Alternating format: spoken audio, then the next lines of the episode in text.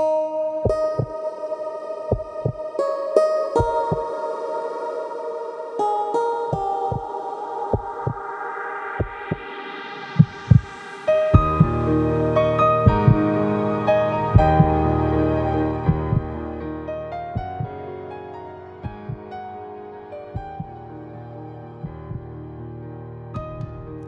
Welcome back to the program. I'm Rubina Ahmed Haq, and this is On Point. I want to bring you some breaking news that we are following. The Toronto Police Service has issued an Amber Alert for a two year old girl. Police say Alicia Chow was last seen in the city on Wednesday afternoon. So, this afternoon, they say the suspect is her father, 41 year old Logan Chow.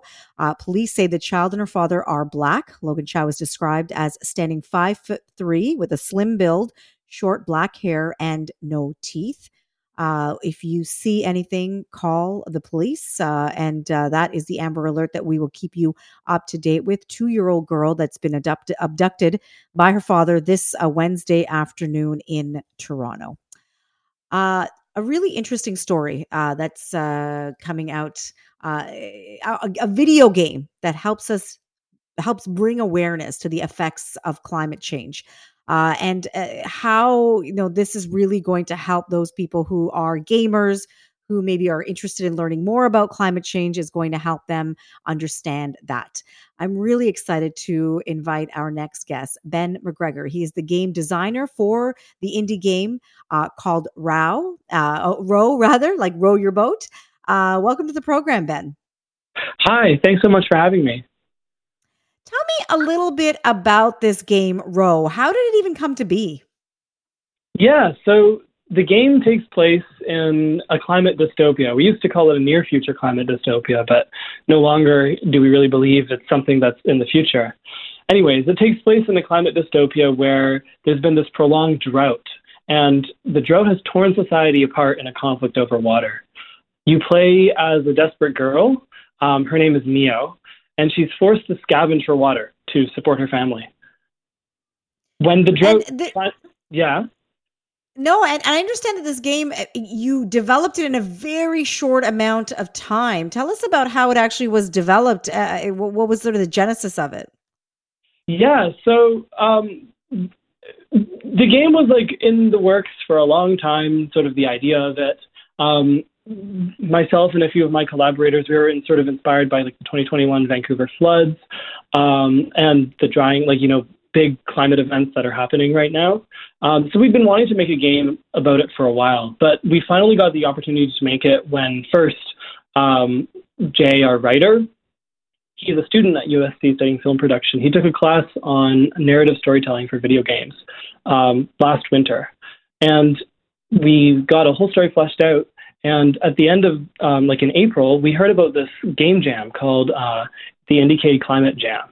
Um, and so we decided, you know, a game jam, if um, for those who don't know, it's like kind of like a hackathon where a whole bunch of people get together, people who like to make games, they get together um, and they try to build a game in a short period of time.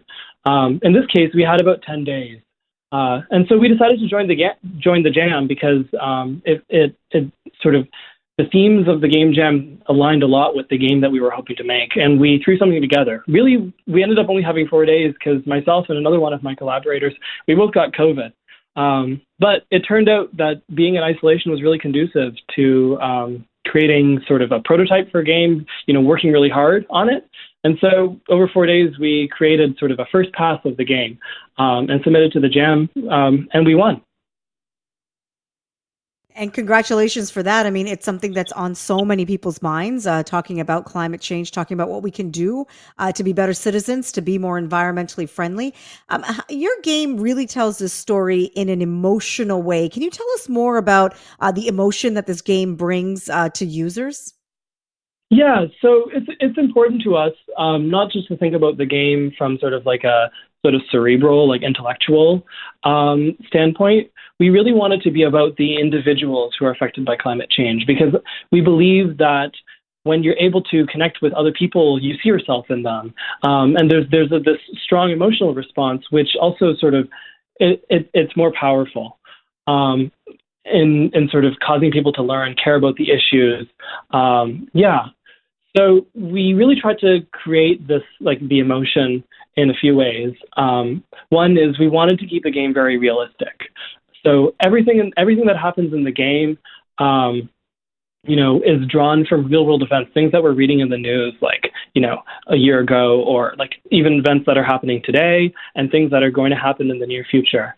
And we take that realism and and we try to you know write very realistic characters um, and create a world that may not exist in the real world, but is very close to it. And people see lots of parallels in their own lives with that. And then the other thing that we do um, is try to deliver this realistic story um, that people can connect with. We try to deliver in a very refined way. So with good art, um, sound design, uh, very strong, detailed storytelling, um, as well as like you know well written like programming, game mechanics. Um, yeah. And so those two things working together, we hope to sort of make the game um, have an emotional impact because, yeah, that's very important for us. Yeah, and and you know, and we all love to play video games. It's an easy sell for so many people to just uh, get on board to, to, to try this game out. Um, why is it uh, that video games are a good way to start a conversation about climate change? Because you don't always uh, associate the two together. Yeah, certainly. Um, well, you know, I think just to talk about my own experience a little bit, my personal experience. Um, I'm, you know, I'm a university student doing my bachelor's degree, uh, and everyone in my generation, you know, the climate crisis is top of mind. It's, I think there's a very broad sense of hopelessness or helplessness. We, you know, you know, we're, there's a there's a ton of concern about about climate change, and it's hard to understand what we can do as individuals and how that connects to broader actions that need to be taken at sort of a systemic level. Um, but I I think myself and everybody on the team we wanted to do something. So we all come from different disciplines. You know, we have a writer, we have a musician, I'm a programmer, there's an artist but we all interested in video games, and all of these skill sets work um, for the you know for this medium. And we thought that perhaps through a game we could do a, like our small part to raise awareness about the challenges of climate change, but also like imagine some possible solutions. Um, you know, the truth about the climate crisis is that there's no one person that can fix it. It's going to affect us all. It, it implicates us all. But games are really effective ways for encouraging individual change because they're experiential. You know, you go into a game and it's interactive. You get to, you know, talk to the characters in the game. You get to make choices about how you interact with the world with others. Um, and through that, um, you know, it's a much deeper experience and it allows you to act out scenarios that you know may, you may not have the opportunity to act out in, in, in your own life, but you get to experience it through video games. And I think really at the core of this game, I, I was going to say earlier, you know, Mio scav- in, in, in our story, you know, Mio's scavenging for water. But what happens halfway through is the drought ends and there's catastrophic flooding. And, you know, everything she holds dear is washed away. And as a matter of fact, she ends up having to, she ends up getting stuck in the same boat, literally. That's um, with somebody who's her like deepest enemy and they have to figure out a way to get out of this mess. Like, how do they work with each other through this? You know, how how do you deal with the sudden situation that like is now? It's not just you know one person who's trying to support their family, but it's like affected the entire community and people who you don't even like. So, you know, in a scenario like this, how do you get out of that? Because that's exactly what climate change is. It's something that's affecting us all.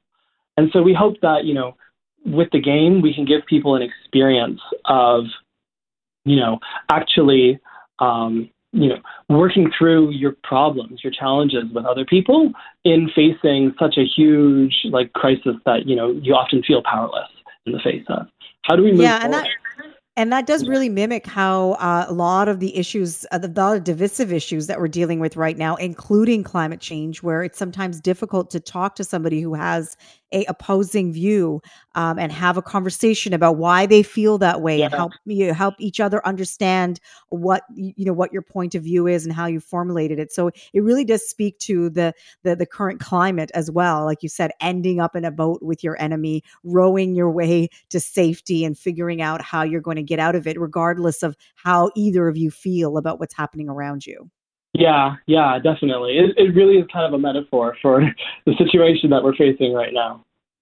So what's next uh, for this game, Ben? Uh, do you have any other plans to to make it bigger, expand on it, maybe take on another big issue in a in a, in a big way? Yeah, so what we created for the Climate Jam is, is, is important and it was a good first start, but it really, you know, it's something created in four days and there's not much you can really do with that. You know, it's, it's a very small prototype.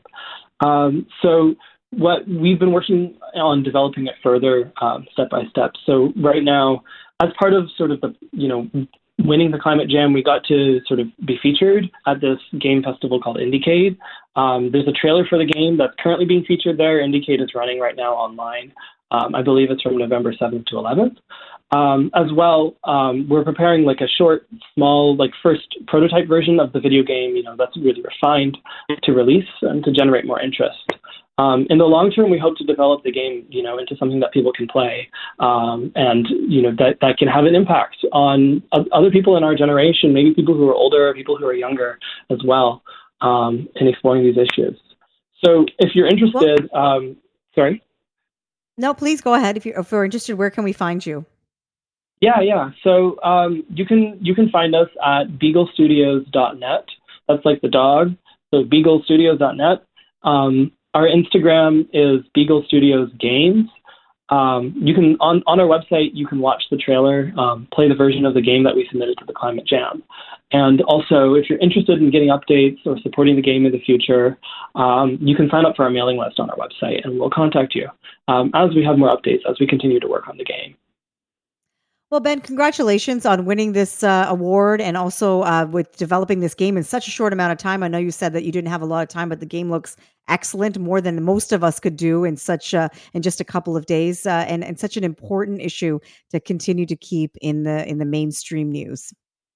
Thank you. Yeah, thanks so much for having me on here. Yeah, thanks. That's Ben McGregor. He's the game designer for a new indie game that brings awareness to the effects of climate change. The game is called Row. And if you want to hear more about it, you can go to beaglestudio.net. So that's beagle, like the dog, studios.net.